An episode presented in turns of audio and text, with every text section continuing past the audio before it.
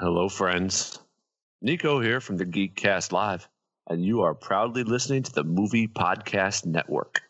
Hey there, Cartoon Joe here. If you like what we do, head on over to patreon.com for special extras and crispy num-nums that you can get for just a few dollars a month. That's patreon.com slash geekcastlive. Don't forget to subscribe to us on iTunes or YouTube or follow us on SoundCloud. Be sure to comment, like, review, leave cynical comments, or call Nick mean names. He likes when you do that. Like books, hate to read, have ears, like to listen? Well, we have a solution. Audible.com, where there's over like a million or something books that you can listen to with your ears. Go to audible.com slash geekcastlive for a nice kick in the pants. We'll do it live! It's a trap!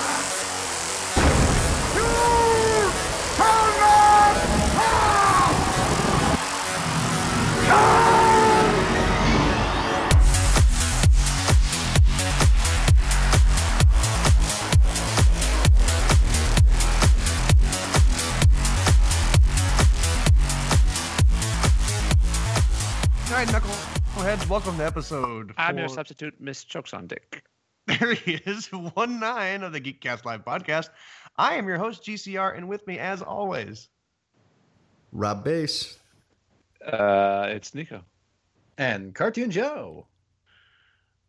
good to have you back, buddy. Well, how are we doing? Yeah.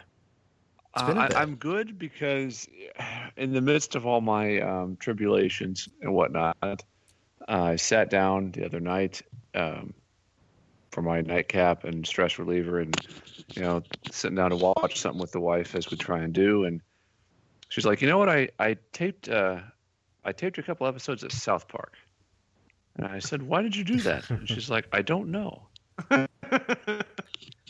Can we And uh, and so we watched like two- actually tape them?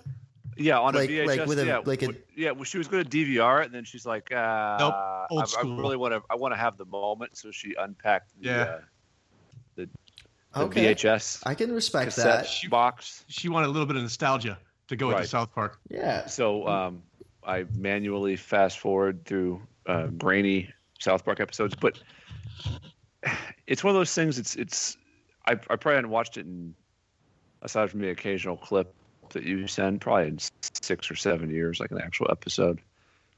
And uh, that's just an amazing thing, in, in every way Isn't it? For its longevity, for It's what it started out as, for the the roster of celebrities that have appeared on it, for its just absolutely spot on, vulgar, vulgar in all the right ways writing. Hey, what was it like using the tracking function on your VHS remote?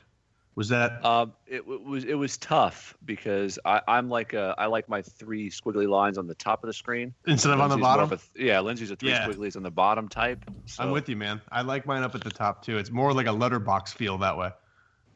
but uh, it, it was good and it made me laugh and i needed a good laugh and uh, so there you go there's my south park start off I don't want to make myself sound uh, older than I am or disrespect our two younger co-hosts, but I, I don't know if you guys grew up. Did you guys grow up with the VHS, or were you just where was it right in the DVD for you? Uh, I grew up Oh on no, I, VHS. I yeah, same. I don't So know what- that I ever used the tracking function or know what it is. Yeah, I would Oh, agree with buddy. that. Well, it's when it's when you get like when you get like a third hand borrowed vhs with about six hours of friends episodes but it was taped on somebody else's like panasonic device Mm. mhm. when you throw it into your rca device it just doesn't play quite right and it's kind of like your uh your i don't know So your there's like tuner. some there's Like, like, it's been some dubbed. there's like some distortion. That's what basically what it is. It's like a tuner, like you know, like a, like a radio station that's just not quite in. Well, the VHS wouldn't quite be clear. It was never clear picture anyway, but there was always like there might be like seven lines running through the screen. You adjust your tracking up or down, and it might go from seven to two, or seven to nine if you go the wrong way. Oh, gotcha. Yeah, it's kind of Yeah, almost it's almost like working the rabbit ears. You know, you could lose the picture completely real easy. But uh, I get that reference. Did you guys did have? Did you guys that. by chance have the uh, the separate VHS rewinder? Hell yeah, I did. Yes, the please be kind rewind when you used to Yeah. have to go to the video store and yep. mhm. Yep. Did anybody did anybody think it was? Did you ever think it was really cool when you ever got the uh, your VHS slash DVD, Oh yeah. the two, Oh, the two yeah. in one? Oh yeah, I My just got mom- rid of mine. yeah. My mom at one point owned a VHS DVD machine where it played both, right? Because you know Yeah. they were. It was like the transition period. Uh-huh. She also owned a a CD dubbing machine where you'd put like you'd put like Vince Gill the actual album in this CD slot, and then the other CD slot you'd put in like the CD RW. Oh, I remember those. and it'd close it, and it would it would write the disc off the disc. Because you did, you couldn't do it on your computer. Like if you wanted a CD, like a CDR drive, um, you had to buy like a four hundred dollar machine that just did that. That's priceless for uh, mixtapes. Post cassette. post cassette mixtapes. Well, that's the thing that I don't I don't believe. No, you could. It was a Here's pain a- in the here's ass to a- pick just a track. Like I just want track six from Vince Gill. Well, here's a dating reference, and, and maybe Ryan, but probably not. I know, you know you two zygotes never did. But do you ever make? Do you remember ever making a cassette, audio cassette mixtape just off of radio songs? Yeah. Hell yeah. I've heard about it. That's that was a thing that I saw it in Stranger Things. I the think. elders- The elders passed it down as a lesson in wisdom. And then I was circumcised and went on a vision quest. I, I like to do that in reverse order, but it's yep. Vision It's Quest around. circumcision uh radio mixtape. right. Oh man, yeah, yeah, I tell you what, it was uh yeah, the very first DVD we ever owned was um Gladiator. Are you not entertained? That was the very That was your first DVD. That was the first DVD we ever owned. That was the because mom and dad bought a DVD player, having no idea that they couldn't play their VHS tapes on it. Mm. No way. So they, they were Makes like sense. they were like, oh, yeah, DVD player. Everybody's getting one. I guess we'll get one. And they were like, how do you get this confounded rectangle in that circular hole? They, they couldn't figure. And I was like, mom, you need to go. So I was. Uh, well, fir- first you have to save a link directly to your desktop.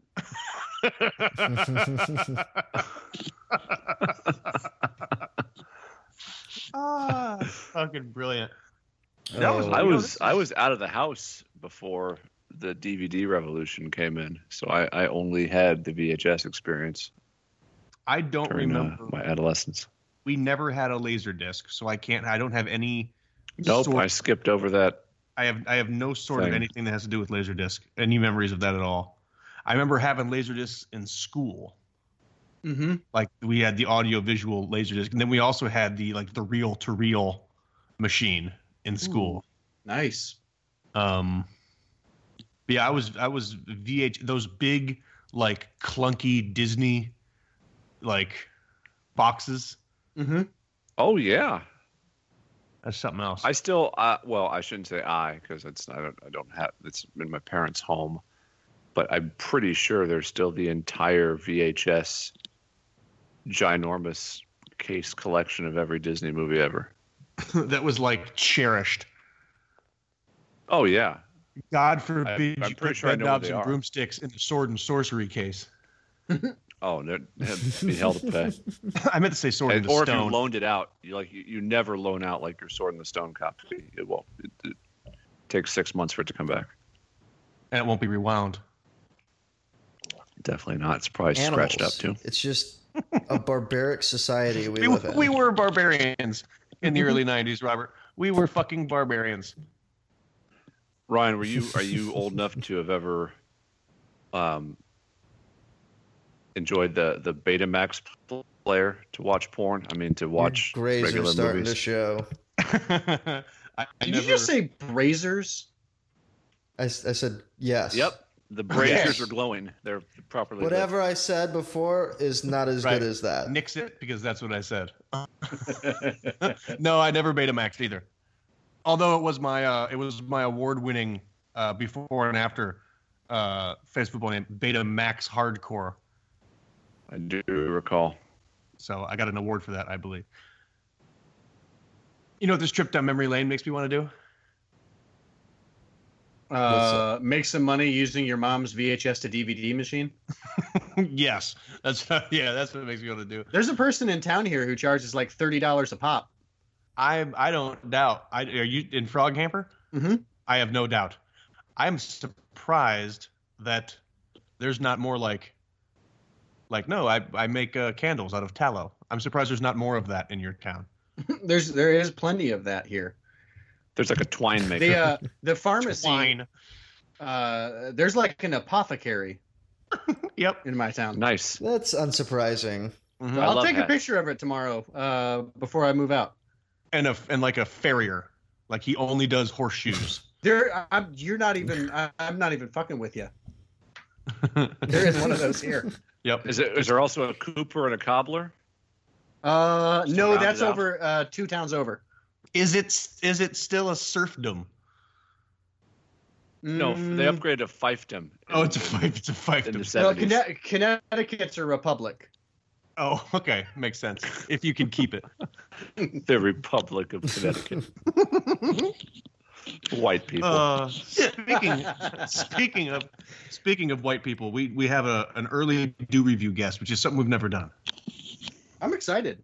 We've never had white people on the show. Groundbreaking. Uh, Yes. I'm not certain. We've ever had white people on the show. It's really hard to see color through a microphone. Not really. Crackers sound like crackers. I just heard the sound of somebody like crumbling some saltines. I wish. Put it in their chili. That's what I heard in my head. I, Sorry, I had to.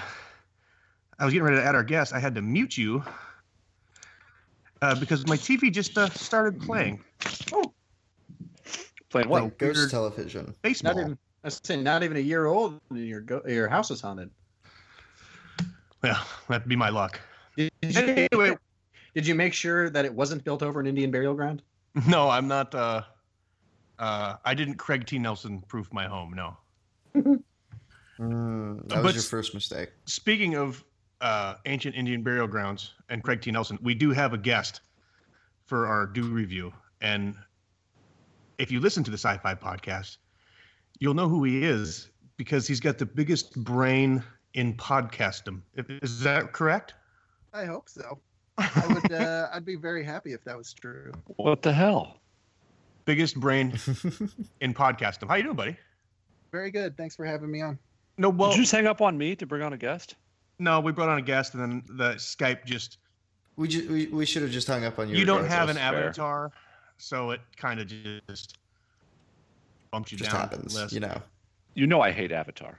We talked about this repeatedly.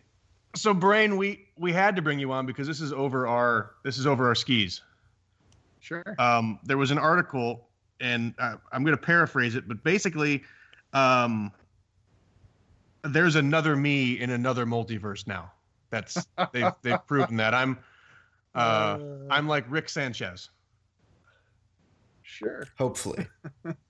Um, so you're talking about the uh, the one uh, article on the cosmic microwave background cold spot, right? The- and how the- the- people. the- yep that's it That's the one. yeah. So what do you think of that? well i don't know what to suss out of that article because i you know i guess i No. you, uh, i kind of want to believe it i guess maybe Yeah. Do you know what the cosmic microwave background radiation is? let's start there Sure. so our entire universe is filled with something called the cosmic microwave background radiation. Uh, what this is is the leftover energy from uh, the expansion of the universe, the Big Bang, essentially.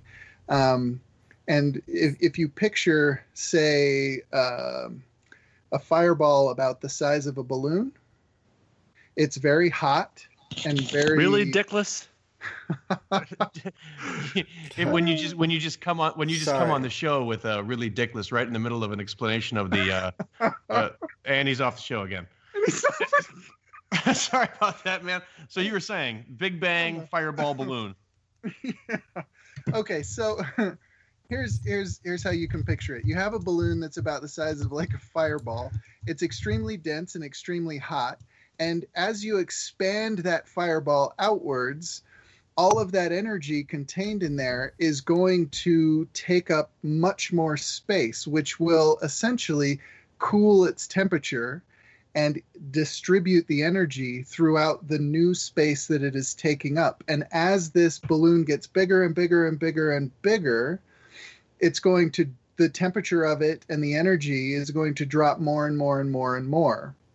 Essentially, the cosmic microwave background radiation is that radiation that at the time when the uh, expansion of the universe happened, it was the intensely hot fireball that caused everything to start moving away from each other. And now it is just um, what is remaining of all of that energy. And it is fairly evenly distributed throughout our universe. Okay. So, what exactly is this cold spot then, and how does that play So- into this uh, background radiation? Sure. So what I'll I'll I'll kind of tell you I'll, yeah, I'll tell you what the cold spot essentially is, and I'll go into details of sort of um, what some of the theories are, but I'll sort of zero Mhm. in on what most astronomers 'Cause think. There's a there's a cold spot on my pillow, Mm. but it, I don't know if it's the same as what we're talking about here. You know what? My my wife got me for Christmas a cold pillow. Have you ever had a cold Oh. pillow? No. No, sounds amazing. Yeah, it's Is it like a heat sink for your face? Yeah, it is. It it literally pulls the heat out of one side of it and over to the other.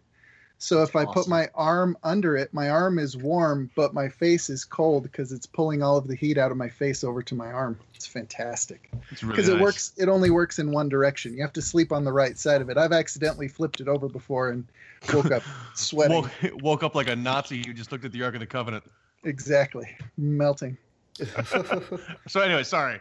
Oh, yeah. Cold spot. So uh, the cold spot. So um, cosmologists. Okay, so the the the cosmic microwave background is studied by cosmologists. Cosmology is a branch of physics that studies the universe in the macroscopic scale. So you've got particle physicists, quantum physicists who study the ultimately small, and you have everything in between there, all the way up to guys who study everything in the as big as it gets. And those we those guys we call cosmologists. They work in a branch of astronomy and astrophysics, um, and essentially, uh, they define our universe, the distribution of this cosmic microwave background, as something called isotropic, or uh, that's a one of the scientific terms for it, also called homogeneous, meaning that it is evenly distributed like peanut butter spread across a piece of bread, right? It's just evenly distributed with slight fluctuations here and there. Sorry, that's my phone. Turn it off.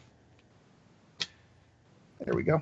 Uh, with slight fluctuations here and there that are uh, remnants from the universe pre Big Bang. Um, so the universe is isotropic and homogeneous. Uh, we have this evenly spread, smooth peanut butter, no chunks. Uh, so the cold spot is a variation in this radiation, this leftover energy, that is cooler than the average standard deviation of what we're finding. So let me give you some numbers because that might make more sense. So um, essentially, at the moment that this radiation uh, did something that we call decoupling. It decoupled from the matter of the universe and became uh, non interacting. And the moment that that fireball started expanding was about 378,000 years after the Big Bang. So the Big Bang happens, expansion is happening, the fireball decouples from matter and becomes its own radiation um, at about 378,000 years. At that moment, it was approximately, if we, if our calculations are right, it was approximately 3,000 degrees Kelvin. Um, 3,000 degrees Kelvin is, I don't know, A lot. roughly, Hot. Yeah. It's very hot. It's- yeah, thir- 3,500. It's hot, but I mean, it's not as hot as the sun. The sun is 5,800 Kelvin, so it's hot, but it's, it's How a do you hot ball. calculate those two numbers? How do you calculate a Kelvin temperature rating and a And a Fahrenheit. a life? Well, no, and a and a lifespan of cosmic Oh. matter. Oh, um, so if you're going from temperature to how long ago that was, is that what you're asking? Not not the correlative, but how how do you calculate either one of those two numbers? Um, so they're calculated from multiple variables, including. So what we do is we find the redshift of the universal scale of uh, galaxies at multiple distances. That gives us the Hubble constant, uh, which is the rate at which our universe is expanding, and then we can reverse. Uh, by measuring what the current redshift, or sorry, what the current temperature of the microwave background radiation is, we can reverse all of those effects and bring it back to that moment when it decoupled. Are you making up terms just because you know I'm dumber than you? Nope. Because I think I, think you just started naming off stuff That'd you be saw in your kitchen. Redshift you're like- and, you're and like- Hubble Samson, and if you reverse osmosis it, then I can you're give like you this you number. could very easily be Verbal Kint talking to Chaz Pellman. right, and I got nothing. no, it was uh, absolutely nothing. Well, honestly, barbershop's uh, Red still Sh- get annoying. Red Shift is a great flavor of Four Loco. Oh, yeah. Sounds like a like a X-wing squadron. Well, so what red shift means is uh, so on our visible spectrum, the reason we call it red shift, we also have blue shift for other things. So there's red shift and blue shift. And essentially, what that means is red is on one end of the spectrum of what we can see, and blue is on the other. When you look at a rainbow, you have blue and violet on the bottom, and you have red on the top. So they are on the opposite ends of the spectrum. What that indicates is that red is actually a very long wavelength of light, and blue is very short. And all the other colors we see are in between those two wavelengths. So when we say something is red shifted, what what that's sort of a terminology for is when we look at it, the wavelength of light we expect to see is getting longer and longer and longer. So it's shifting towards the red as opposed to shifting towards blue, which would mean that the wavelength's getting shorter and shorter. So that this is all um, surrounding something called the Doppler effect. So if you have stood on the side of the road and heard a car coming towards you, and you hear the characteristic, right? It, the the frequency of the engine seems to go up as it approaches you, and then it goes down as it goes away from you. Mhm. Uh, that that is the exact same anomaly with um, acoustic waves. So as the source of sound approaches you, the waves are compacting upon each other uh, due to the velocity of the source, and that frequency is getting shorter and shorter and shorter, sounding higher and higher, higher pitched. As it moves away from you, those wavelengths are getting longer and longer and longer, and therefore the the the frequency of the shift is going down, and so you hear it as if it's going down in frequency. The exact same thing happens with electromagnetic radiation, which is what light is. So when something's moving towards you, if it's perfectly white, you'll actually see it as slightly blue. But as soon as it starts moving away from you, you'll see it as slightly red. That's fucking awesome. Yeah, that's how we measure the rotational velocity of the sun. It's how we measure how quickly we're rotating through the galaxy. It's how we measure how fast the galaxy is moving in relation to other galaxies, is all by the spectrum of light that these galaxies are giving off and whether or not they're blue or red shifted and how much they are. And because of all of that, Nice. you can tell how hot the background radiation was or is. Yeah. And then because of that, when there's a void in that known heat, there's a cold spot. Yes. So there it's an is- anomaly. Yeah, there's an anomaly in the background radiation. So to give you numbers now, uh, we had that fireball at the moment of the ba- of of uh, the delocalization when the radiation uh, became its own thing and stopped interacting with matter, and that was about 3,000 degrees Kelvin. And today it measures at two point. Let's see, I wrote it down because it's a long number. Uh, measures at what's roughly 2.725 0.48, I believe, uh, Kelvin. So to j- just ju- uh, roughly three degrees Kelvin, right? Three degrees Kelvin would be. I'm doing the conversion to Fahrenheit in my head. Sorry. Uh, three degrees Kelvin is negative three, 380 something in Fahrenheit, and negative 273 degrees Celsius, So roughly. cold, roughly. Yeah, as as cold uh, as cold as we can get anything. It's it's actually colder than anything on Earth. Colder than we can make liquid helium. Colder than anything that we've ever done in a laboratory. It's it's incredibly cold, but it's not zero. It's it's a non-zero uh, value. Therefore, it's very significant. Now, the fluctuations that we see in this microwave background radiation are on the order of millionths of a Kelvin. So 0.00001 is where we look for fluctuations in that temperature.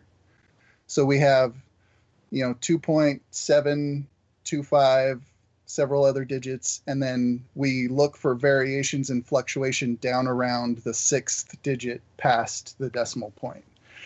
Um, So fluctuation slash anomaly is actually kind of a yeah, very you know, st- loosely applied. Yeah, it's a statistical term. So this, uh, so the average, uh, the average fluctuation in the background radiation is about point or is about 20 uh, microkelvin. So 20 microkelvin up and down.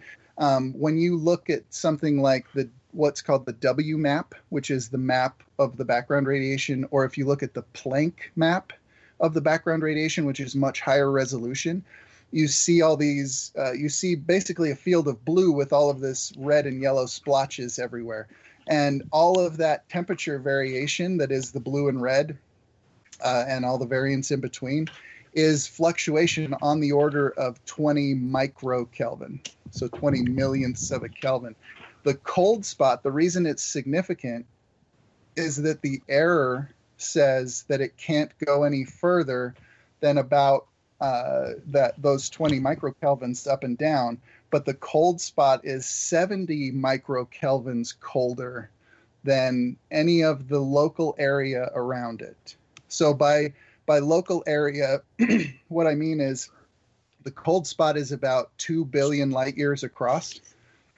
And uh, 2 billion light years across, for the cold spot, they're looking at an area that is several parsecs across, uh, meaning it's it's roughly six to ten billion light years across. That's the local area of where the cold spot is, and the cold spot itself is an area that's about uh, you know a fifth of what they're looking at, and it's it's significantly colder outside of the the margin of error in that spot. Um, the fluctuation in that spot, the reason it's colder there is you don't have any lumin lower density of luminous matter in that area.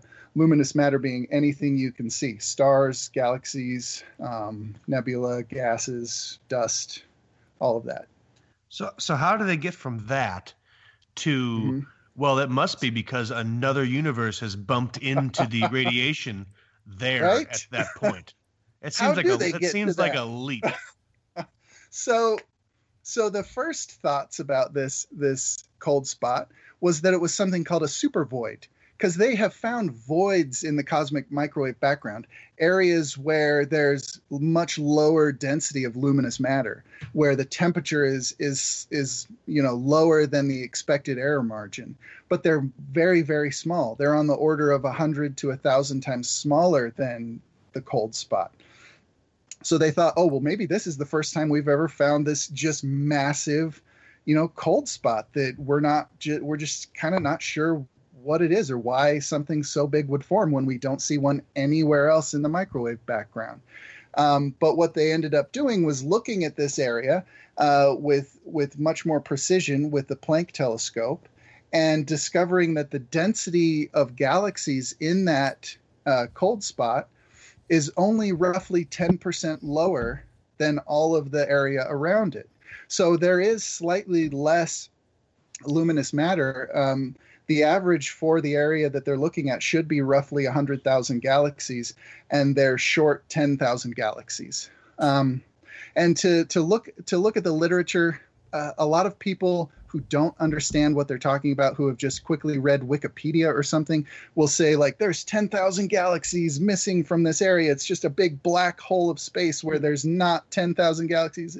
No, there's 90,000 galaxies there. We just thought there would be 100,000 galaxies. So it's not that there's just nothing there. It's just that there's less than we expected. And so that causes um, uh, the light, the electromagnetic radiation of the cosmic microwave background to sort of elongate and stretch out due to gravitational effects. And so you get this colder spot where the wavelength is longer, and so you get a, a, a temperature drop there. um, so they're they're not sure. Uh, most cosmologists are not sure exactly what causes uh, what has caused that to happen. But recently, several uh, sort of fringe uh, physicists have started to say, well, this is evidence that our universe has collided with another universe. And here's why they make that claim. There's a very popular model in uh, Big Bang expansion theory that is a balloon. That's why I used the balloon to explain the fireball. And the way the universe is expanding is similar to a balloon. There is something called the principle of equivalence in cosmology, where basically it states that anywhere that you stand in the universe and, and look in every direction, it will basically look exactly the same. So that's the principle of equivalence. The way that they explain that is they say, okay, imagine taking uh, an inflatable balloon that's very small, say six inches across initially, and you draw a series of dots all around this thing symmetrically. So it has like a grid of dots everywhere. And you say that one dot is your galaxy.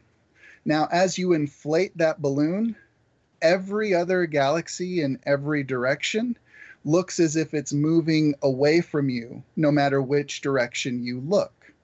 But that also holds for standing on any other dot at any other point.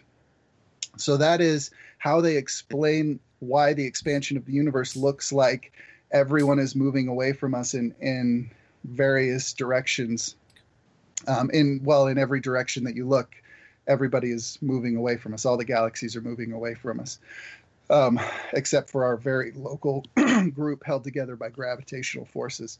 Um, so, what what the idea is with the whole this could be another universe. Imagine if at the very beginning, when you had this small balloon, before you started blowing it up, there was another small balloon next to it, and it started blowing up either before or roughly at the same time as your balloon and those two balloons touched in a way that that balloon pushed into the surface of our balloon, stretching an area of our balloon an extra amount that would cause the the temperature the the light to essentially have to travel a longer distance around that curve that it's causing as it bulges into us and it would effectively drop the temperature in that area.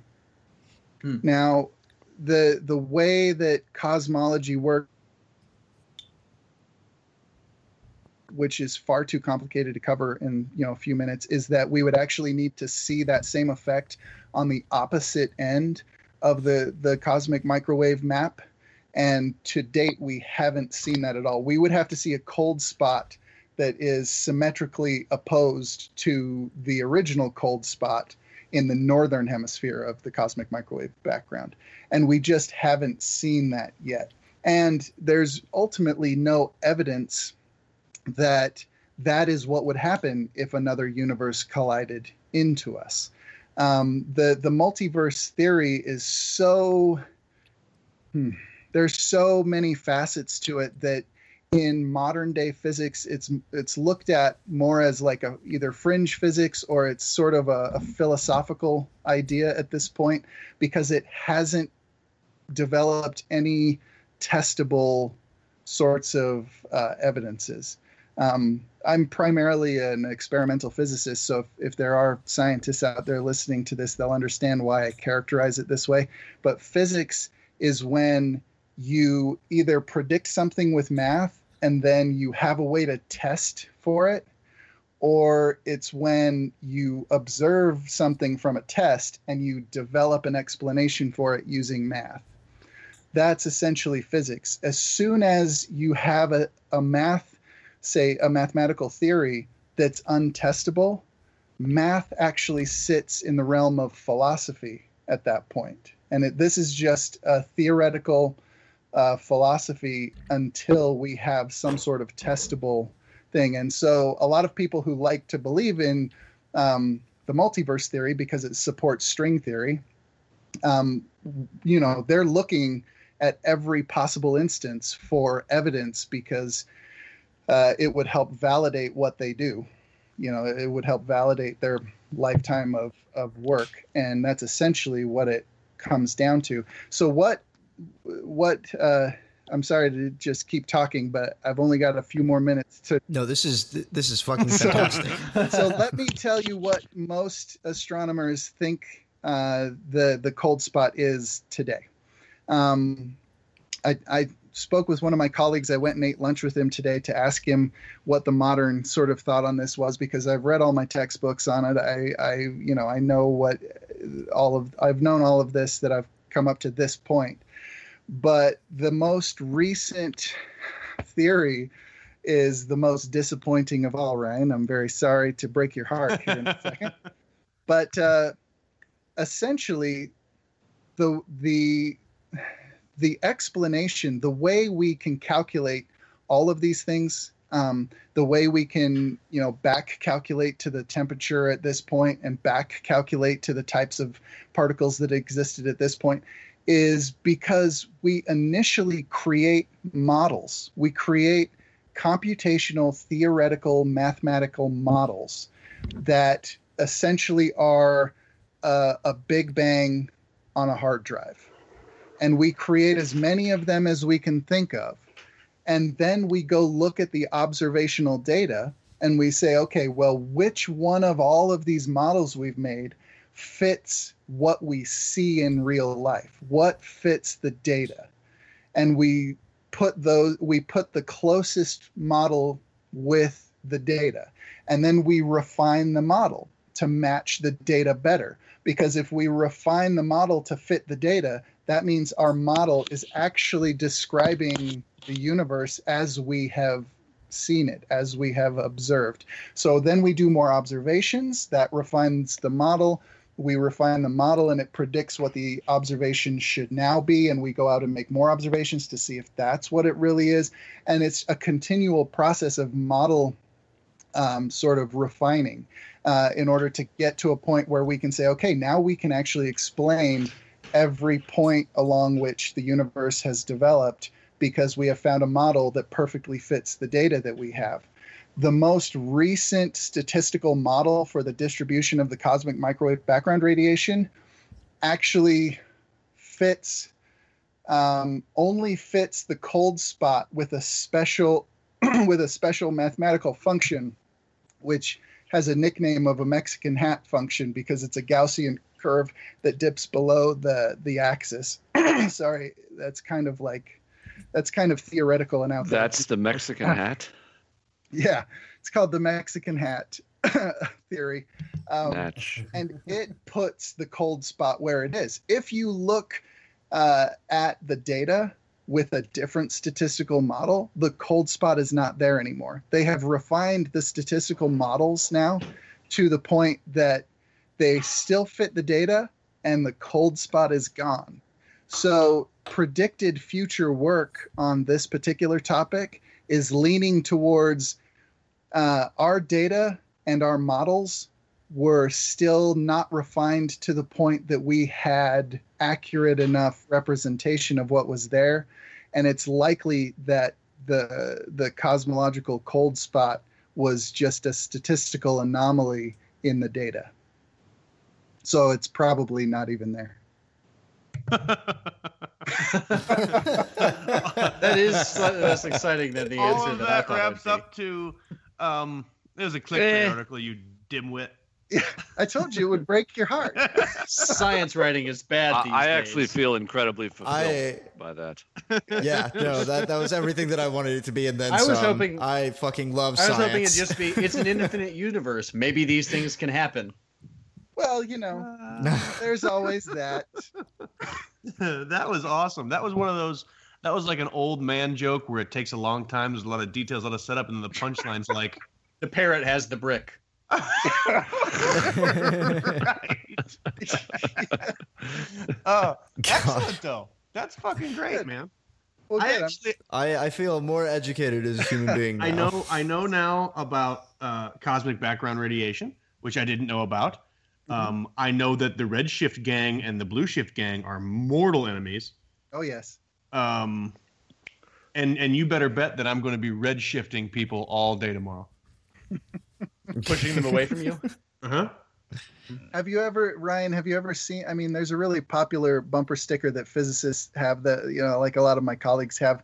It's a blue bumper sticker that says, uh, "If this sticker looks red, you're going too fast."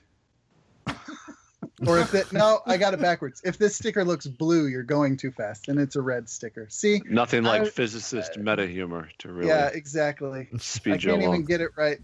I can't even get it right. I'm a scientist, not a comedian. well, stay stay in your lane, pal.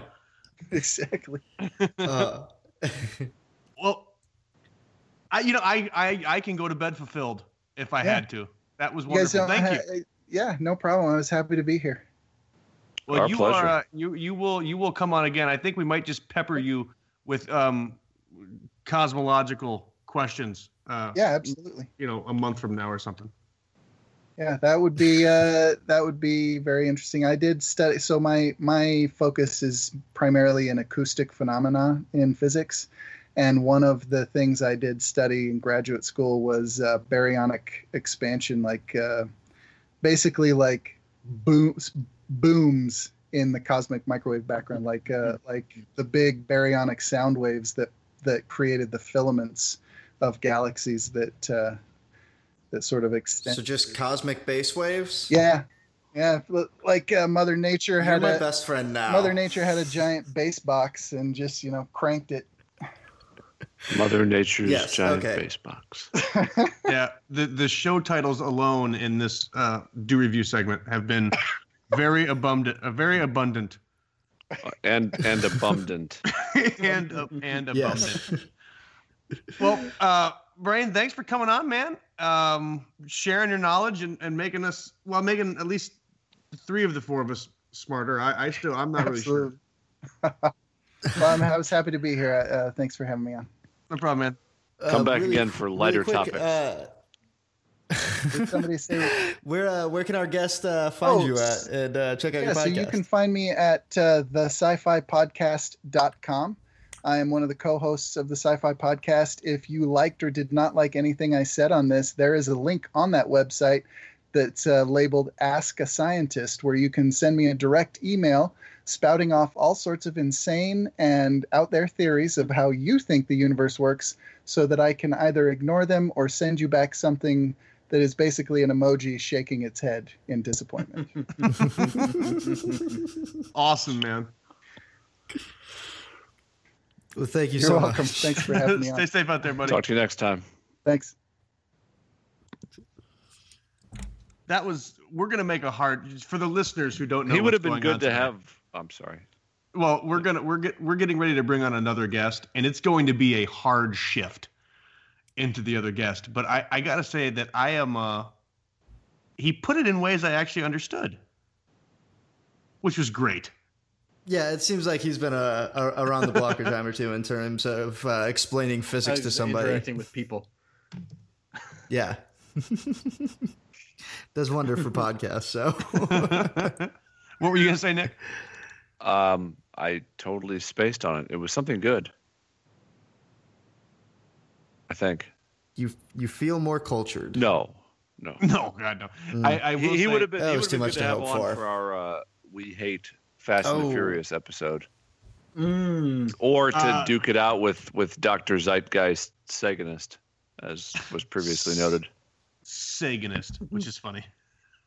like it's a like it's a uh, Religion Well, or a cult. Like it's a cult, right? I was gonna say religion, but it, it more cult. So Yeah. okay, um, I'm I'm like awake. I'm ready. I'm like three degrees Kelvin. I want a cool pillow, but I'm I'm pretty sure Paul has a cool pillow. The way You're probably the OG right. has. He's got to have It's uh, made with uh, some sort At of least bamboo and and uh, Sobakawa noodles. yeah, organic heat transfer via Uh, bamboo and saffron. Organic heat sink. it's it's a mixture of hops and ball bearings. Yep. Not quite comfortable. Hops for heat, ball bearings for comfort.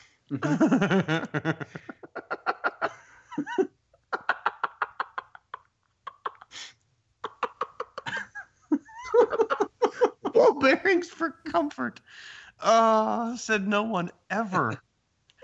Uh, okay, we have another Beep. guest. Yep. I'm bringing him on now. Beep, he's, beep. he's illustrious. Our, I think our listeners will like him. Oh, I bet sure hope so. Uh, Is, is Mr. Webb on the call with us?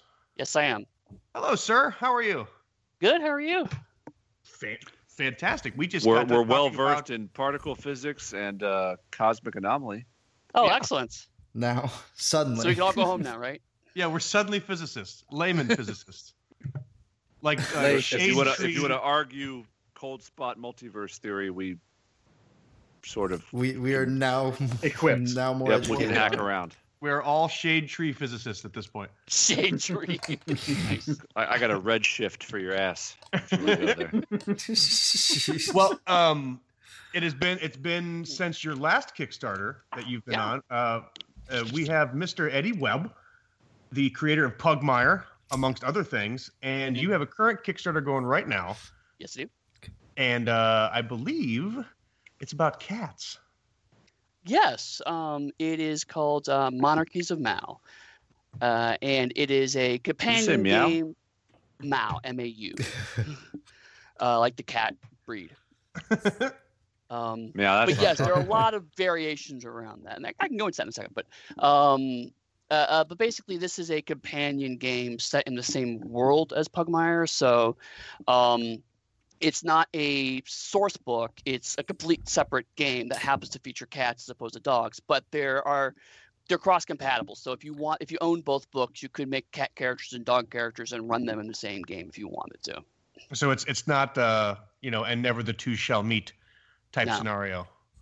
No, but there are um, certainly things about uh, portraying a cat and things I want to go into, like with cat society and the like, that I felt that just a straight up uh, source book wouldn't do justice to. I wanted to instead make sure that uh, the rules were, were tweaked and the presentation of the book was was modified so that way that experience was, was uh, accentuated. But still, um, th- there's a, most of that is in how the characters are built, and there's a couple of, of other tweaks of rules here and there, but mostly it's once the characters are built, they can work together, but how the cat characters are built and the kinds of things they can do are, are distinctly different from dogs. So that way the gameplay is a little different for each side.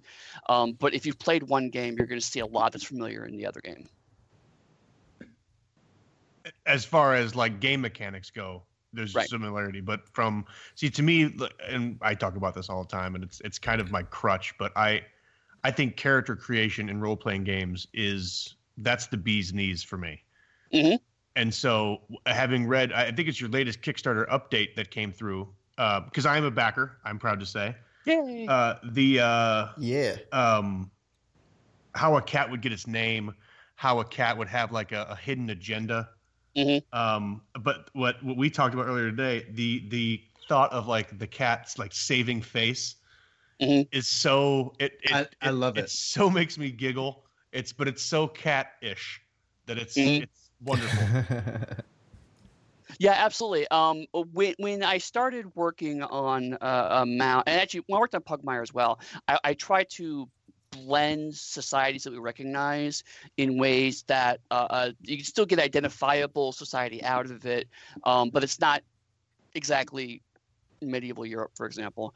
Um, uh, so Pugmire uh, definitely was kind of a core of um, uh, of English fantasy, but also a bit of of, of, of Russian fantasy um, and, and, a little bit of Germanic fantasy to try to get that that blend going together. With Mau, it's definitely kind of Renaissance Italy is kind of the, the core of it, and then there's other elements like uh, Prussian military culture, um, a, a, dab of of, of uh, Chinese military culture um, to kind of give that distinct thing. But definitely the kind of um, opening scene of Romeo and Juliet uh, uh, with the two rival families in the streets trying to talk each other up and trying to get the other side to attack first. That kind of face saving bravado is certainly a, a piece of Mau. That's fantastic. And in fact, um, one of the elements, I don't know if it made it into the early access or not, um, but uh, the, uh, cats have a strong dueling culture.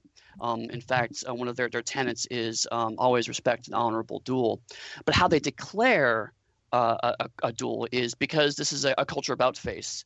Um, uh, even if you hate someone, if they come to your house and inquire for hospitality, you're kind of obligated to at least invite them in and show them basic hospitality. Uh, so if you get invited into your enemy's house and they show you basically, you know, I'll, I'll, show you the basic courtesy, you find something of theirs that is very valuable, and as you're staring at them, you knock it off, and that's how you declare a duel. like any cat would. Exactly. We, we, all know that cats are just they're assholes. I mean, that's what they are. That they, they their whole life, that's what they've lived to be. That's what they aspire to. At least in my opinion.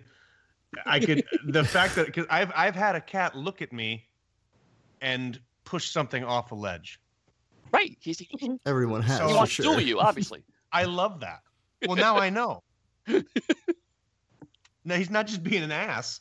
He just he wants to duel. So he demands least... satisfaction for something you have done. Refill the food bowl, damn it. it's been empty for three seconds. Right. You're the jerk. That's fantastic. I could only imagine how petty they are, like just as a whole. Well, that's one thing that actually uh, I, I, worked uh, uh, very hard on is because it's so easy to slide the catch stereotype into petty vindictive jerk. Um, and I wanted to allow for that, obviously. You know, that people who really want to explore that, I want to make sure that there's a, a an avenue for that. Um, but also, I mean, mm-hmm. you know, uh, uh, the idea of uh, cats as the kind of uh, uh, silence protector, the ones you know that that work with uh, the the rest of, of their little kind of of, of pack of, of cats.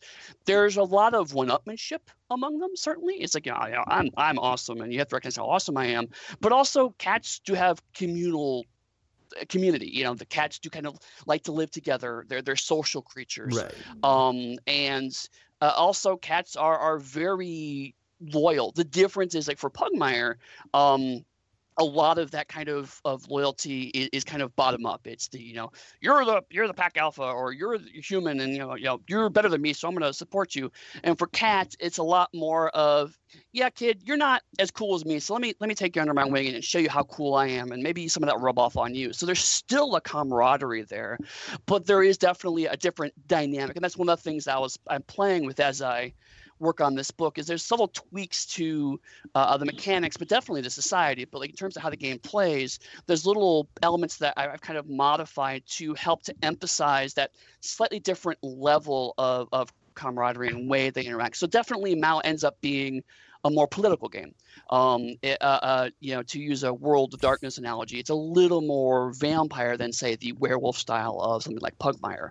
Um, there's a lot more kind of the different houses of, of cats. There are six different major houses, and they have different agendas and goals, and they're normally working together.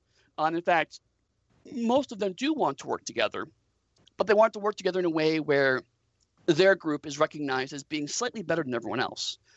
So that, of course, will obviously go well, and everything will be fine as a result of that. Mm-hmm.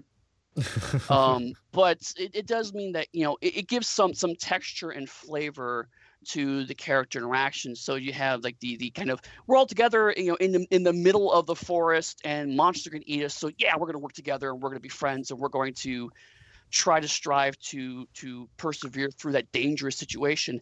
And then we get back home and it's like well yeah but my family needs this thing and you have that thing. And so maybe we you know not quite as close as we were back when we were in deadly danger um, so there's a different kind of, of, of, like I said, texture and, and dynamic that I think is really interesting. And again, it evokes that cat feeling, but doesn't necessarily make them always opportunistic jerks. You know, they they can genuinely have friendship and camaraderie, and they they can have loyalty even to each other. Um, but there's always going to be uh, a something drawing them in different directions. Something's always pushing them to to to maximize their own potential. Like, for example, um, in Pugmire, a, a fair number of the powers are I want to make you do something cool. Um, like I'm going to help you get up because you're injured, or uh, I'm going to give you an extra benefit. Um, and it's definitely a kind of I'm passing on my cool thing onto you to make help you out. Uh, with Mau, it's as my power gets better, everybody else gets a splash benefit from that. Um, Mm, so that That's a cool yeah, mechanic. like for example, uh, the martial arts power. Um, one of uh, the, the core power is you can do martial arts. One of the refinements to, when you get higher level is that everyone around you that fills the qualifications can also do martial arts. Um, that kind of the in the the kung fu movie where everyone's talking and doing normal things, and someone suddenly busts out with with kung fu, and everyone around immediately can do kung fu. So I mean, it's kind of the, the, a, a nod to that trope, but also from a mechanical perspective, it's I'm really cool, so everyone else near me gets to be a little bit cooler as well. So it encourages that kind of I want to maximize how effective I am because everyone benefits if you just hang out with me being super cool. I love that. Really awesome mechanically. I, I really dig that. I hadn't. I, I guess I hadn't really thought about that uh, in terms of Pugmire before. Uh, it, it is a very very support based Mhm. system, uh, can, compared to a lot of the other like role playing games like Dungeons and Dragons or Pathfinder or something along those lines. Right. I mean, the uh, the stray calling in Pugmire is is the only one that kind of really stands alone. That's by design. That they're the ones, they're the outsiders of the free dogs, so they kind of have to exist in isolation. Um, but also from a, a purely from a design perspective, it's they're a bit of the hub. Um, is everyone kind of throws could throw support onto uh, uh, the stray, make him really buff, and send him into extremely dangerous situations, and that's a very viable dynamic. Um, in gameplay, I find what happens a little more often is the stray ends up tanking and moving to help the other characters out because they're strong and, and flexible in terms of moving around from a dynamic perspective. So they're helping out, but they have to help out by physically going to that person and doing something. Whereas the other primary callings are, are much more along the lines of my friend over there needs help now, and they could just do a thing and they suddenly get help. The, the the stray has to actually run around to provide that help, and that's again to provide a specific kind of group dynamic. Whereas again with cats, it's you can go off and do your separate cool things, but if you all group together, everyone's going to start getting more and more benefit from being around you, and therefore there's more incentive to work together because we all benefit from working together. So with with Pugmire, it was we work together because that's what dogs do. With cats, it's what's in it for me. Oh well, here's the answer. What's in it for me? So yeah, uh, the, you are kind of being opportunistic, but the opportunity is also very easy to grab. So there's no reason to continue to be opportunistic. That's fantastic. I love that. When uh when's Maddie gonna start running her game, Joe? So I can hurry up and get my uh get my itch scratched here. Uh, she's working on it. She's working on it. Um, uh, sorry, I just got a text that distracted me. Um, uh, yeah. So, so my wife is act- my wife Maddie has actually never uh, played a role playing game before. Pugmire is is kind of going to be her first one, Wow. and so she, uh, I I let her look at the PDF, and so she has been just going through that like crazy and uh, of course, as, as soon as I got the the Mau early release, I, I showed that to her as well, and she's she's been just eating it up like like nuts.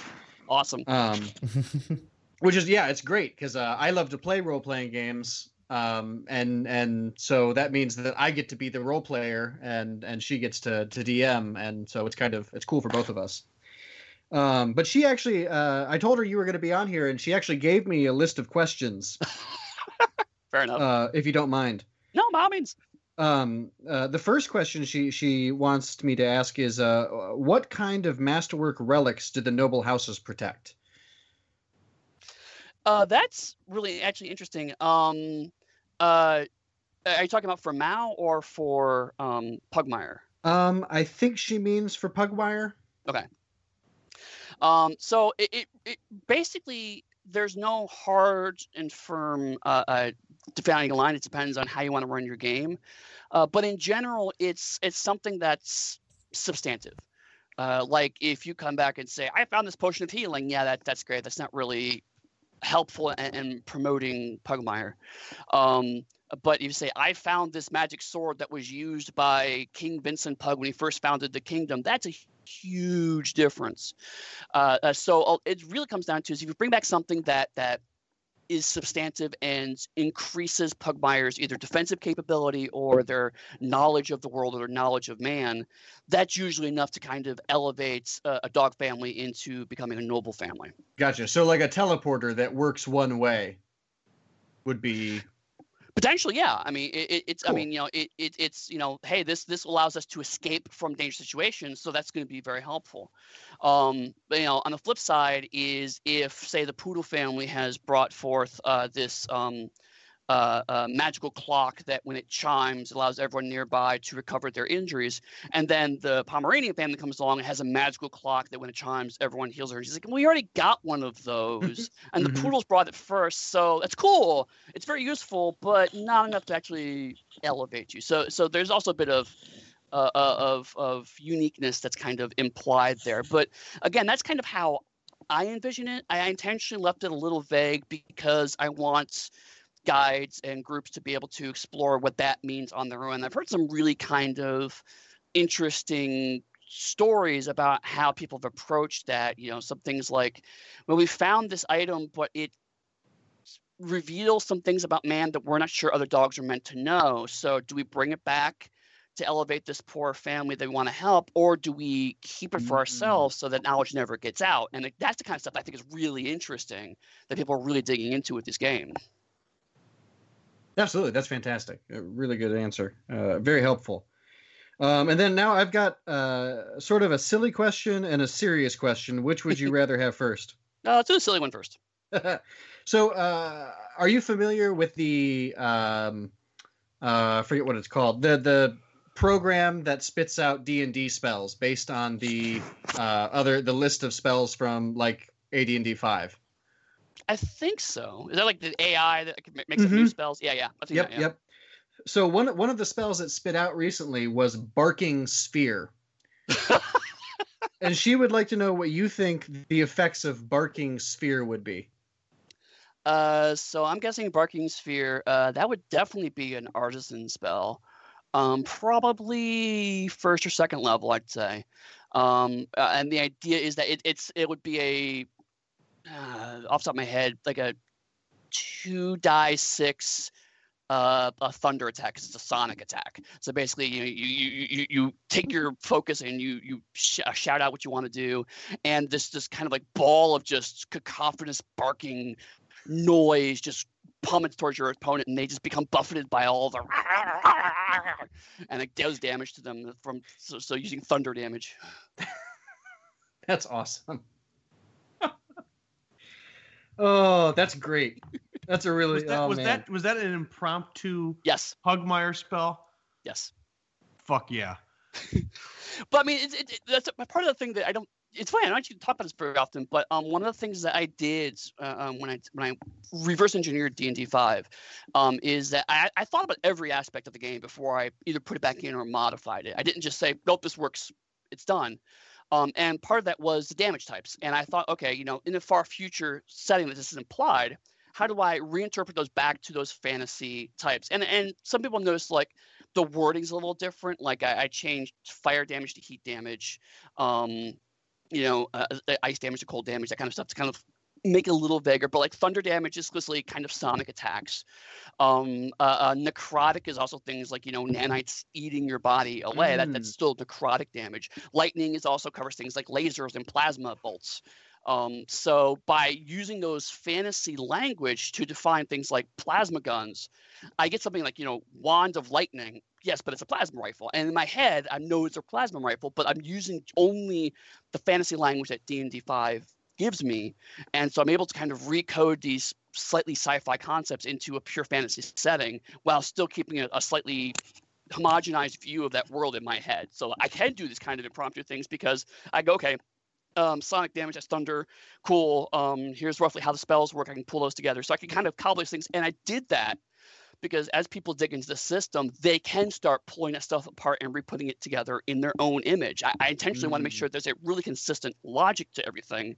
So that way people can then extrapolate that to their groups and go, okay, well, I- eyeballing this, um, I- how do I do an iPad? Okay, uh, let's see, it's an iPad, it's got a camera on it, and we'll say has a Skype kind of software installed on it. That's a scrying spell. It's mo- that's bound to this artifact, so we'll call it a, a, tablet of scrying, and it does basically the effect of a scry spell. Boom, done. And I, that's again off top of my head, but I'm able to kind of reverse engineer what does it do. Okay, here's the pieces of Pugmire and how it works. Now I can put it together in a new shape. That is both fantastic and a perfect segue into the last question. Excellent. Uh, this one's a two-parter. Okay. First part: How do you envision a battle against demons? Would dogs encounter those already possessed, or could player characters be susceptible to possession themselves? Mm-hmm. Um. So sort well, of like um, uh, since since demons are basically uh, sickness, mm-hmm. uh, is is there like an embodied form of it, or um, so um, the answer is, is both. Uh, and, and, the idea is that um, one of the kind of secrets of the setting, which I talk about a little bit in the book, uh, is that the unseen are not the homogenized force that the dogs believe them to be.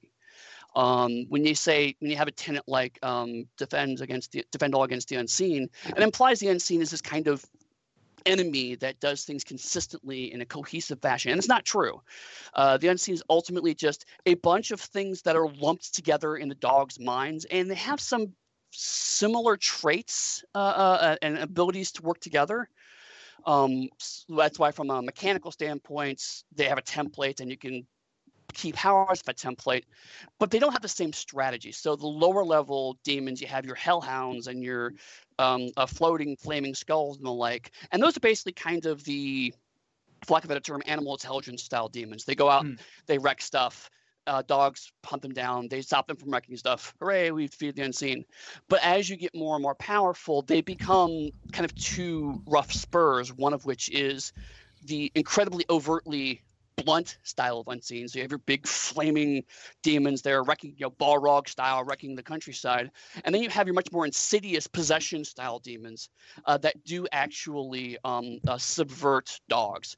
Um, and that's one of the elements of the game. There's a, a group called the Friends of Man, which are basically a hyper patriotic secret society inside Pugmire. They believe that man gave them a mandate, which is that something along the lines of do not let suffer a cat to live. You know, it's like dogs and mm. cats were meant by man to fight. Man tells us dogs and cats do not play well together. Mm-hmm. Um, and so by us trying to make peace with Mau, we are going against man's will. Um, but the reality is the movers shakers behind the friends of man are possessed by the unseen. Mm. So the mm. unseen are fanning the flames of this existing animosity and turning it into a long-term plan. So there are some unseen that do actually subvert dogs, sometimes on a short-term basis, like you know, resurrecting their body and possessing them, sometimes on a long-term basis where they slowly turn them mad and subvert them and corrupt them from inside society. Um, but the dogs don't quite grasp as much about um, the, the, how dangerous that is. The cats, on the other hand, completely understands mm. that the, this kind of subversive style of unseen is very, very bad. Um, in fact, um, they had an entire uh, a family, uh, entire uh, house of cats fall to the unseen by this internal corruption, and they do not want the dogs to know about this. Uh, so they're kind of part, you know, they have a lot of secrets and mystery because they don't know if any of the cats around them could potentially be subverted by the unseen, but they want to constantly challenge other cats to prove that they're not being subverted. Mm. But dogs they see as too stupid to recognize as danger. but if you tell them, that will just give the unseen more fuel. So they have mm. to keep the dogs in the dark while simultaneously fighting the unseen. Whereas dogs are like going, "I killed a hellhound. The unseen is solved." You know, so I mean, dogs are very kind of uh, of the physical world. It's like you know the demons are a physical threat to our families and to our livelihoods, and we have to destroy them. The cats see the unseen as much more of a metaphysical threat. Uh, they're, they're a potential threat to our society, and also not something you need to put your paw on and defeat. So that's why dogs and cats are just approaching the unseen from ideologically opposite standpoints, but they both actually want the same thing. So you have this weird balance of on the surface, it looks like if we just sat down and worked on things, everything would be fine. But they have two completely different viewpoints on what is a threat. You know, from a dog perspective, it's like you're sitting here talking about these demons that will take years to subvert us, but there's a guy right there that's getting ready to threaten my family right now. I don't understand why we're focusing on this potential long term threat when that guy right there can eat me and we need to stop him. and the cats are like, I can't even touch that giant guy, but I know how politics work. I know how people work, and I know how this kind of stuff gets in your head, so I can stop that. So it so again, it's the it's the same category of enemy, but it's not one homogenized hierarchy. There's not like there's a, a not like Judeo-Christian myth where there's a hierarchy of demons that go back to one guy and he gives them all marching orders. That's not at all. They're just kind of a chaotic mess of a category of things that all have wildly conflicting plans, but all of them ultimately center around they know that they don't want what civilization brings. Civilization brings stifling uh, uh, uh, uh, order, and when order comes, demons get destroyed. So the only way for mm. demons to survive and thrive is in chaotic environments. So they have to undo status quo. They have to subvert things. That's, I Wow. love that. It reminds me of why I've been so excited for Monarchies of Mau since we had you on to talk about Pugmire. Yes. Well, well, one of the things that I remember when you were on talking about Pugmire, I remember, I mean, the obvious question, I'm sure you got it a ton was, are you going to do anything with cats? Right. And and so the, the question I'm asking now is, is there like a, the Isle of Meese or uh, Guard? Is that a companion that's coming out uh, in a couple years or? So um, uh, uh, uh, there's kind of a short and a long answer. Short answer is I do have ideas for rats and mice.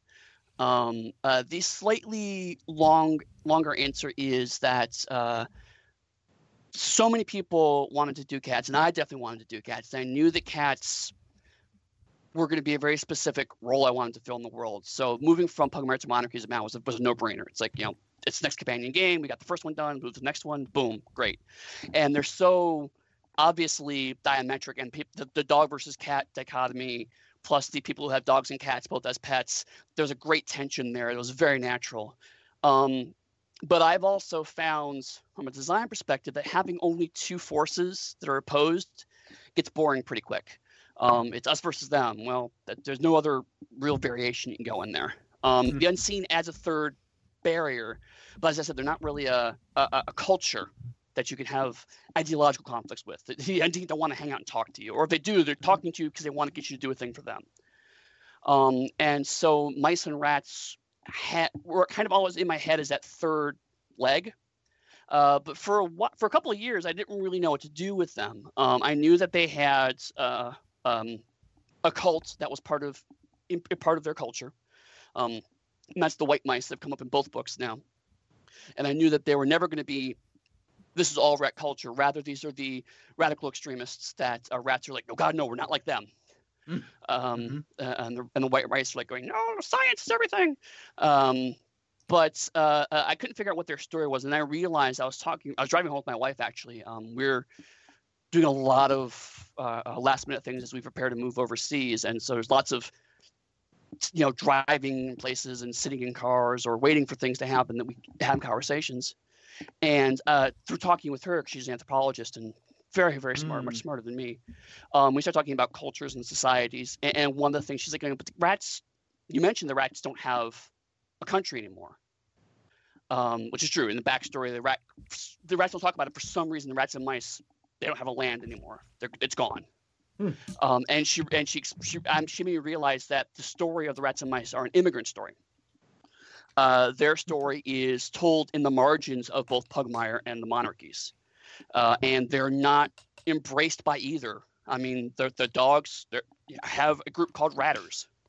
You know, dogs have been known to hunt down rats. Um, cats and mice animosity goes back all the way to the times of man. So neither dogs nor cats embrace rats or mice, but they also don't hate them. They're just not a thing that they consider to be on their level.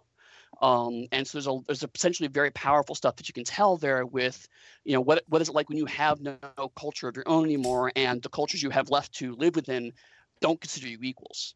Um, so I need to figure out how to tell that story in an interesting, engaging way, and whether that ends up being a completely full game for them, or something that gets bolted on to Pugmire and Mau. I'm not entirely sure. I'm thinking it's a full game.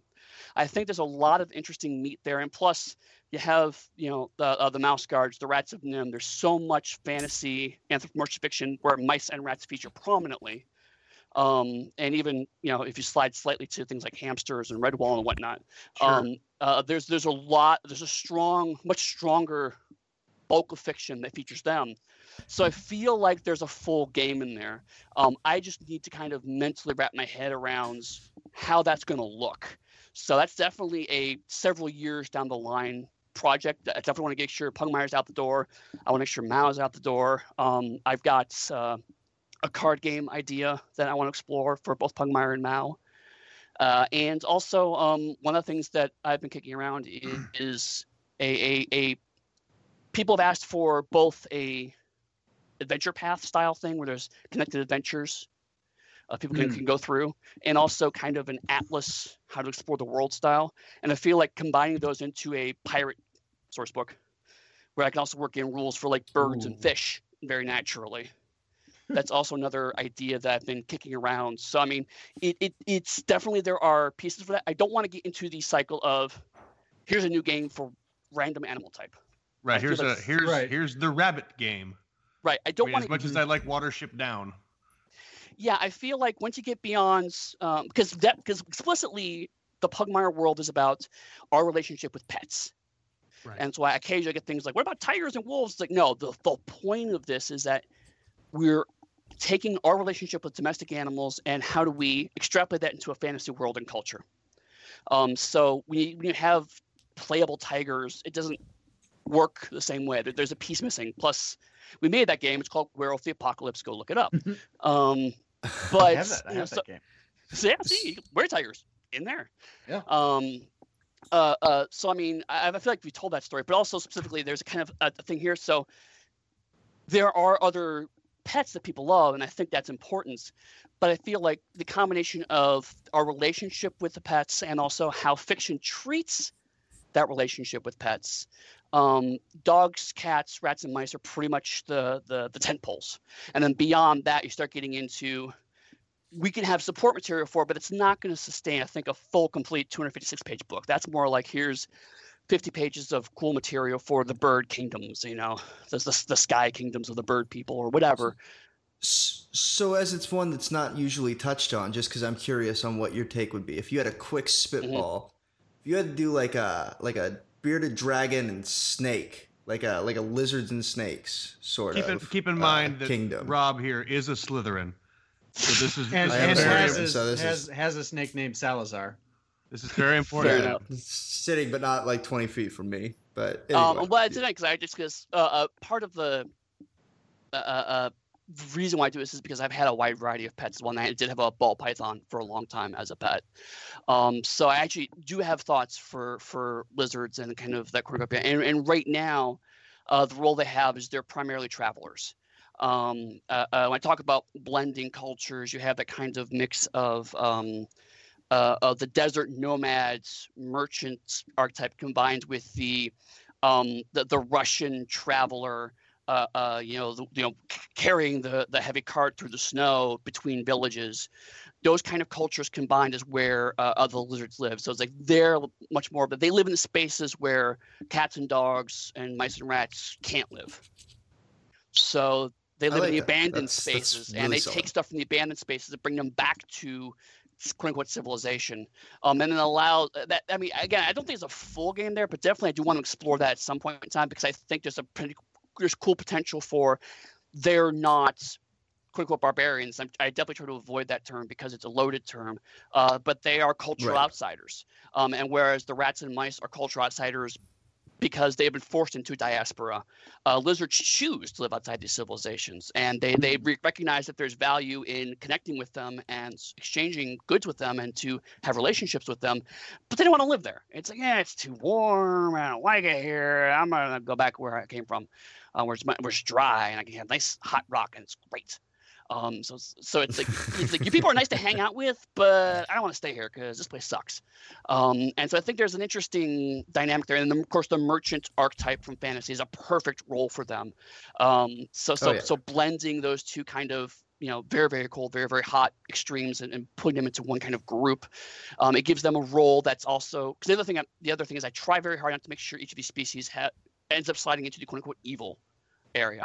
It's like those guys are evil because they're that. Um, I, I, I explicitly avoid that because I never know. In, in 10, 10 years, I may want to do a snake book. I may want to do that. And I so I never want to cut off those avenues for player exploration. And also, I think it's boring. I think it's a boring thing.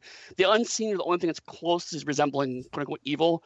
And I, I use demonic spiritual language because they're they're they're constructs. They're not people in the same way that player characters are. Um, there are things that need to be defeated, and I think that that's good for adventure fantasy fiction. Forces forces of entropy. Right, exactly. Uh, they may be anthropomorphized, they may have personalities and voices and bodies, but at the end of the day, they're just there to wreck stuff, and they're not. You don't. They're not people you have a conversation with. You don't make treaties with the unseen. They're just going to wreck your stuff.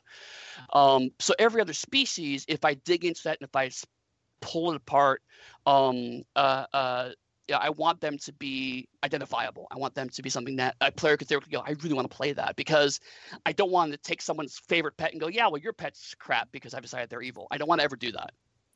Um, But I mean, the nice thing about the way I built this is that because I have room for insane monsters, I can do one-offs that explore.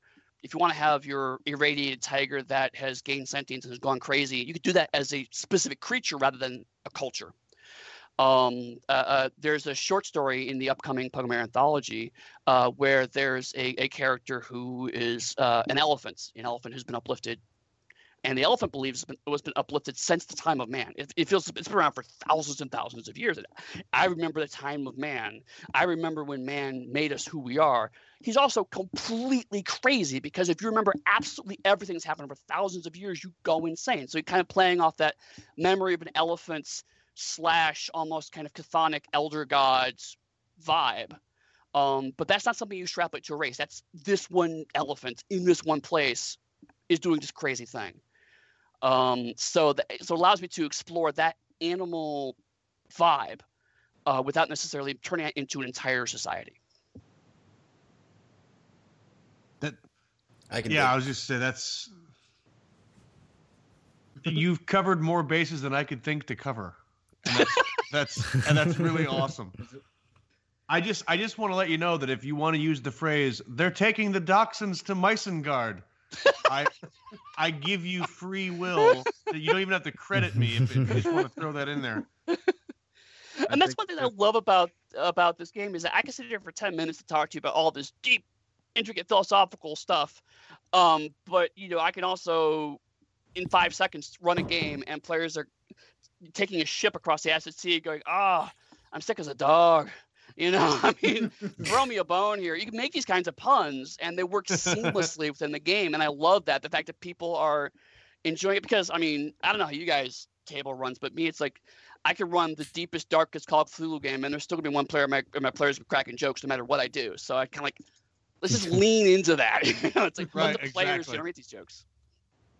Exactly. Well, we're um, you have some uh, a stre- some stretch goals you're about ready to hit, I believe. Mhm. Um, one of them is uh is including a mutual friend of ours, Joseph Carriker, Yes, I believe, and that's exciting. So I hope Mhm. we hit that. And uh, you, Ma, uh, Mau is already successful on Kickstarter. Yes. It is funded, yes. Yes, correct. It is, I think, 500% funded, something like that. Yeah. Wow. So at, th- at this Nice. point, Wow. if, if you're if you're listening to the show and you haven't backed it, now is the time to do it. Get it to that next stretch goal. Let's uh let's let's seven eight hundred percent fund this thing. Yes. Absolutely. And also, I mean, uh, for Joe's story in particular, because he, he posts about this on Facebook, so I feel like I can talk about it. Um, uh, there's a special kind of element to that as well, is because uh, uh, right when I started working at Pugmire, um, he asked me, because I've been friends with him for a decade, it's like, you know, hey, uh, um, uh, uh, uh, the man I live with, he his cat, he really loves his cat named Iliad. Can you do a little special thing for Iliad in the game? So sure. So I made Iliad one of the Mau diplomats to Pugmire. Uh, and then in the process of making the game, uh, Iliad passed. Um, and, and, so his family was very kind of broken up about that. Uh, and so when I approached him about writing a story for Mau, he for the first thing he asked me, "Can I write a story for Iliad?" And I was like, "Yeah, sure, no problem." So I mean, so so he's specifically going to be able to write a story about the character based on his family's cat that has passed wow. on. So, I mean, it's, it's, it's a special emotional thing for him specifically. So he's very excited and invested about trying to hit that stretch goal so he can tell that story. So yeah, that's uh that's cathartic. As he should be. That's yeah, that's awesome. Yeah, let's get that let's get that thing funded. so uh, as as uh as maybe you remember at the when we wrap up the show, we we do uh the little segment uh the Geek Weekly, what we've been geeking on this week. Mm-hmm. And uh as our guest, you can either go first or last. Up to uh, you. I'll go first if you don't mind a super super obscure one. I that's, no, that's by all means. That's that's why we have this segment. Fair enough. um, I have been recently, uh, uh, actually, this off and on for the past year, but I've been rewatching it uh, because I really find I love it. As a, a show called Kamen Rider. Um, it is a Japanese television show. It's been off and on the air for like since the 70s. Uh, specifically, I'm watching a version called Kamen Rider W. Um, and it's basically fairly standard superhero. It's like there's this guy. Um, the there's this opposing organization that's doing evil things. Technology that that organization's using to do evil things. Uh, they try to convert one person to evil. He fights against it, and he becomes the good guy using that technology against the bad guys. Um, what's interesting about the Kamen Rider series is that each, they do about 45 to 50 episodes a season, and they completely reboot start all over again. Um, wow. Completely new cast, completely new characters, a completely new concept. Um, so uh, the the version I'm watching now, Kamen Rider W, um, it's about a, a private detective that um, use uh, uh, he's fighting against this organization uh, that uses injected emotions into people, and it, it, it you know, like greed makes the person really really powerful, and they shoot gold coins. Um, and you know, uh, uh, and he's trying to fight against organization, but using those same kind of archetypal powers against them, uh, and he shares a mind with uh, this this guy he rescued from that family. Um, and so they actually both inhabit the body at the same time. So the the the, the W is a pun on double in Japanese, and so basically you have this two people in the same body kind of fighting at the same time. And so you have the, and then like at the end of the season, they, they have another season after that.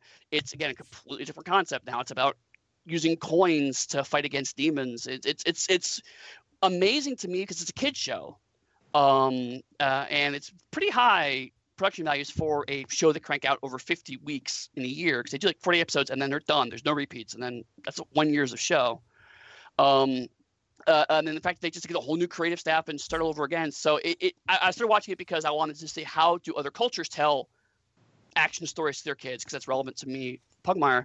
But also, I'm just fascinated by the idea that a franchise that's so confident that just goes, yeah, we could just completely change absolutely everything every year and know that people are going to come back and watch for the next year. It, that's the concept of completely rebooting every single year for almost 30 years now is is just mind blowing to me. I love the fact that I can go, nah, the season's not for me, but the next season's gonna be completely different. It might be really awesome to me. Now, really did cool. I did I miss That's... it? Did you say is this live action? Is it anime? Is it? It's live action. Wow. Um, I mean, it, the, the the special effects are kind of on level of like say a CW show, maybe slightly worse than a CW show. Um, so like it's kind of like supernatural ish in terms of like sci-fi or uh, CGI and the like. Um, uh, but yeah, I mean they they they shoot live action. Tw- they're 25 minute episodes, but they do 45 to 50 of them a year, and like basically take off breaks for like holidays here and there, and like the occasional you know, we had to be preempted because of a sports or whatever. But other than that, they, and they just roll right to the next one. So I mean, it's there's there's six. I think they celebrated two thousand episodes recently. I mean, wow. Yeah. Where where are you watching this at? Um, uh, uh, there are not very many legal ways to acquire it. Fair enough. um, uh, uh, but uh, there's a website called TV Nihon, uh, N-I-H-O-N, uh, and what they do is they do fan subbing. So basically, they they uh, download the episodes off TV, they they subtitle in English, and they have a firm policy of if any of the stuff they subtitle goes into American distribution, they immediately take it down and encourage people to buy the support because their idea is they want people to love it, so people will show there's a market, so that people will actually import them and properly get proper Mm. translation. Um, so there are other sites, but that one is the one I generally go to, and they, they and, and you can download the episodes. Um, uh, uh, occasionally they'll go back and redo them if they find like you know, they want to update the translation or if they get a better copy of the episodes. Um, but uh, they're so fast that uh, Kamen still playing now. Uh, um, they'll like the episodes will go up on Sunday and they'll have a translation up or down by Tuesday. So I mean you can watch it kind of week to week even at a certain point. Wow. That's So yeah, impressive. super That's obscure. cool. I liked it. I can dig on that. Yeah. Joe, how about you? Um, I'm kind of three things. Uh, one, I am very excited. Uh, by the time this episode airs, I will be back in the the homeland of Indiana. Okay. So actually, I I'd like to redo that. I will be back home again in Indiana, so that I can use the old song reference. Um, so so that I'm very excited about that. And speaking of things that are related to Indiana, uh, I'm v- more and more excited for Gen Con Yeah. coming up. Just uh, I, for the first time ever, I followed the uh, the Gen Con page on Facebook, and so uh, instead of thinking about it like, oh, cool, I have Gen Con in a couple of months, uh, every other week or so, um, every day or every couple of hours, I get an update that's like, oh shit, Gen Con's coming up. I'm so pumped. uh, so there's that, and then uh, the uh, in the state that I'm living in, I'm currently in Connecticut. Uh, we're really close to Litchfield, and so this week, my my wife and I finally got around to going over to the Litchfield Distillery and tasting their many varied and sund- sundry uh, flavors of bourbon, gin, and vodka Ooh. and uh, it was tremendous. Um, the bourbon was wonderful. They had uh, like a regular bourbon. They had one like their their regular bourbon's two year aged. Uh, they had one that was like a it was a six year aged bourbon that they bought from someone else and then aged again in their own barrels for another four years. So it's a ten year bourbon. Uh, they've got like a, uh, a vanilla bean bourbon. They've got one. Uh, this one really interests me, although I don't care for the flavor as much. But uh, after the distilling process and, and the aging process, they have to proof the whiskey. They have to bring it back down to a to a level that's bourbonable, I guess. and uh, so with this one, instead of proofing it with distilled water, they proof it with cold brew coffee.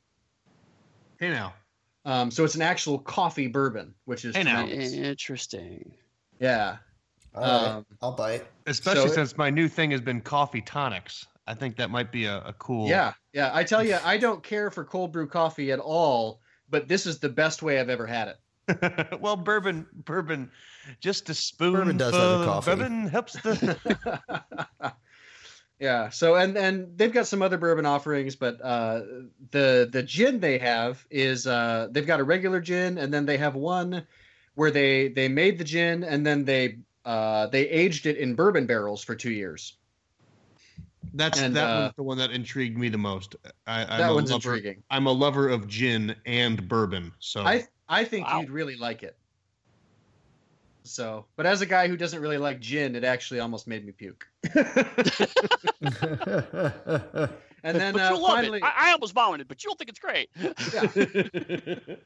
well, it's sort of like I really like Malort, but Ryan doesn't. So Ooh, boy. wait, wait, wait, whoa, whoa, whoa, whoa, whoa. You like Malort? I love Malort. Are you human? Because I don't think I'm- it's true. Well, I'm very, I'm very Catholic. Oh. Okay, so you hate yourself. That's why you drink it. That makes more sense. Because Malort, Malort tastes like what you what happens in your shoes after your dogs peed into it three weeks ago. yeah, yeah. We uh, the the best thing about drinking Malort is trying to figure out what toast you're gonna say before you drink it. Like uh, I- the, uh here uh tonight's the night I fight my dad, and then you then you all take a shot of Malort. I think the best part is tricking your friends into drinking it. Yeah, that's- yeah. Mm, you I, monster. I, I have fallen afoul of that particular hobby. It's a it's a pain that must be shared. well, but uh, uh, and then finally they they do a vodka at this uh this distillery that is uh, I've had vodka from Russia and this is almost as good as that. So uh Litchfield Distillery Alright. they're only right now in, in distribution in Connecticut, New York, and Massachusetts. Uh, but if you're interested, they are looking to branch out. So you know, write your congressman or whatever. see how that goes. if you can get a hold of them. Uh, it's tough these days. Yeah. Uh, Rob, what are you geeking on this week? Uh, so I recently downloaded a game for my computer called Stellaris, which is basically like Age of Empires or Civilization, but in space, and you get to create your own race and culture. And I have very quickly fallen down the rabbit hole of this game. Uh, the like plot hooks that it has as you're like just venturing out into the galaxy and exploring stuff. The like whenever you first make contact with another alien race is like a, a ridiculously exhilarating feeling, and then you just have to deal with their bullshit for the rest of the game. Um, but it's uh, it's phenomenal. Uh, I really really enjoy it. Uh, I, it's uh, a game where you're kind of micromanaging an empire essentially that spans across the galaxy uh, as you're expanding and dealing with other alien empires. Uh, and yeah, no, I could not highly recommend this game enough. Uh, unfortunately, it will be off of hum- uh, Humble Bundle whenever it uh, whenever this episode goes live. But if you are interested in uh, sci-fi at all, or uh, like any sort of empire builder type games like uh, Age of Empires or Civilization, I could not highly recommend this enough. Yeah, similarly, have you also played So- uh, Endless Space? I haven't, but a bunch of my friends started talking about that today, so I'm I'm gonna take a look into it at the very end. Yeah, least. I recommend that too. It's not quite as much building your own culture thing, but it, it's a lot more streamlined version of that formula. Um, so Mhm. it's it, it's I found it was really great for oh I've got like 20 minutes to kill. Um, so I'll I'll check a few planets, uh, pick a few fights, and, and get like a seven or eight turns in, um, uh, uh, and see if like you're making some progress in short periods of time. Uh, as opposed to Stellaris, which is, like you said, much more of a rabbit hole. Where like I'm gonna, I'm gonna sit down and then I'm gonna play this. And it's gonna be I'm gonna sit down for six hours in one It's sitting. also awesome, but it's a very different kind of awesome. Yes, it's a commitment, is what it really is. It's a it's a blast, but it is absolutely Endless a Space is more of a fling, a, a date. uh, Rye guy, what about you, my man? Uh, well, I finally got the finishing touches put on my uh, my rose tattoos. I now have three uh, of Lyanna Stark's Blue Winter roses on my on my Nice. arm, which I'm very uh, happy with how they turned out. Uh, they were black and gray for a long time, but I got the blue added, and uh, uh, because Nice. I trust my tattoo artist, uh, I let him pick the color blue, and I could not be happier. Fantastic. Um, yeah, yeah, really pumped about that, and I think we're gonna add a couple more roses. But uh, um, I'm also, um, speaking of Catholicism, as we were so briefly, um, my wife and I have found a new show on Netflix called The Keepers, and um, in the vein of, uh, I'm sure everyone here has watched Making a Murderer. Mhm. Um, it's a show similar to that. It's a documentary told in, you know, I think it's like 13 episodes, um, about the death of a nun in 19, uh, late 1960s Baltimore. And um, I'm not going to get into it on the show here uh, because I really don't want to. Mhm. It's a, it's more it's a spoiler thing, but I also just it's it's such a disturbing show. Like it's Mhm. like a um, it will make you like visibly angry. Um, so I don't know why I'm watching it, except for the fact that now I feel like like I have to. hmm You know, I'm, well, invested I'm invested in it. I, I feel like there's like almost it's like a weird guilt thing. Like I I need to hear this these people's stories. Um, it's extremely well done. It's extremely. It's not for the faint of heart. Um, I do recommend it because I misery loves company. um, and I, I want to be able to talk to someone about it at, at some point in my life. But it, it's very much like the the Making a Murderer, where um, I think it's going to be. Um, if you haven't seen it pop up on your Facebook feed yet, I think wait for it. It's going to be a very revealing thing. And this was a this was a a, a thing that happened uh, just uh, um, when when when the story comes to light in about episode three as to what we're actually talking about, the meat and potatoes of this documentary. It was about five years before the uh, the Boston spotlight stories Mhm. um, came to light. So if you can under if you can understand what vein I'm talking about when it comes to anger, uh, that's where I'm at. So, but yeah, no, yeah, uh, really uplifting stuff. Um, you know, cool As a whole. boozes, real cool. I am so glad I went first now. I, that's that's that's what I'm geeking on this week. Watching Netflix with my wife and tattooed roses. uh, Eddy, where can our listeners uh, find uh, Mal? Where can they find you if they wanted to to, to see what you're up to, uh, et cetera, et cetera? Uh, so the uh, easiest route, if people are just looking for kind of the central hub of all my stuff, is uh, my company's website, pugsteady.com. Um, P-U-G-S-T-E-A-D-Y.com. Uh, that's where I have uh, a lot of my Pugmire stuff and also uh, my consulting services and like. There's a link there to my personal blog, which is much more me kind of rambling about things. I talk about Sherlock Holmes. I talk about um, what's going on. I'm gonna start talking about my move to Ireland there. Uh, that's Eddy Fate, E D D Y F A T E dot com. Uh, and if you want to get in on the Mau Kickstarter, just go to Kickstarter, look for Monarchies of Mau, M A U, uh, and you'll they'll pop right up. Awesome, man. Um, appreciate you coming on. Congratulations on another great Kickstarter. Thank you so much. uh, this episode will air uh, the following Saturday in the morning, and uh, we'll I'll tag you in it on Facebook, and we'll we'll uh, we'll share the word on our end. That'd be great. Thank you so much. No problem, man. Appreciate it. Talk to you guys Easy. later. Yep. Bye.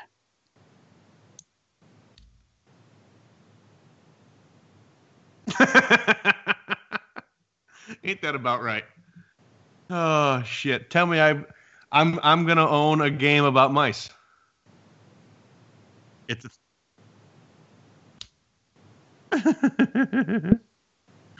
oh, wonderful, wonderful, wonderful. That I'll tell you what. That was a that was a big episode, guys.